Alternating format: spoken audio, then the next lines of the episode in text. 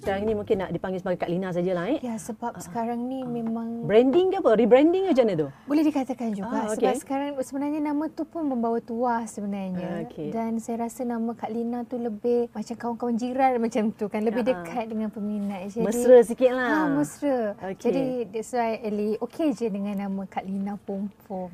Okey. Dan Kak Lina um, Saya. berasal dari Slim River Perak eh. Betul. Berbintang segi teres.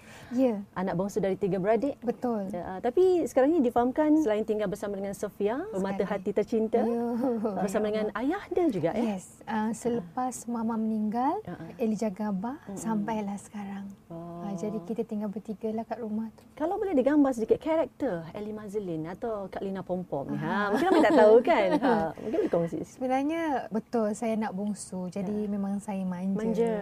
Hmm, okey. Gedik pun dia. Ish. Ya, tu kan yang tak cakap eh.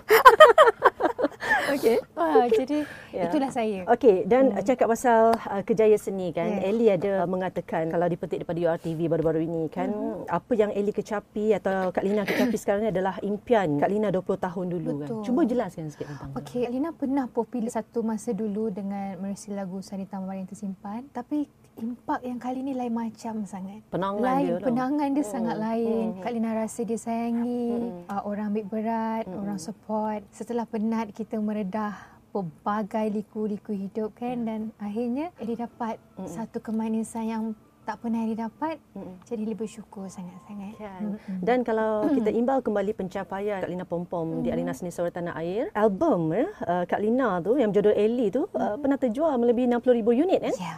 Dan Mm, menjadi betul. antara 10 album terlaris di Malaysia masa tu. Ya, saya. Ya, itu pencapaian sangat uh, sangat dahsyat sangat lah eh. dahsyat. Ah. Ha, sebab kita pun tak sangka Ah. macam tu sekali Ya. kan. Ha. Lepas tu boleh berhenti sekejap 2005 tu. Lepas tu eh tengok dah kat kaca TV pula berlakon pula tak menyanyi apa cerita. itulah tak sangka. So Ellie pun Ya. tak sangka yang Ellie ni boleh berlakon Ya. kan Hmm. bila Datuk Yusof call dia bagi peluang untuk Kak Lina berlakon kan. Mm-mm. So Kak Lina pun okeylah kita cuba kan dan, dan tak sangka rupa-rupanya Kak Lina pun pun boleh berlakon.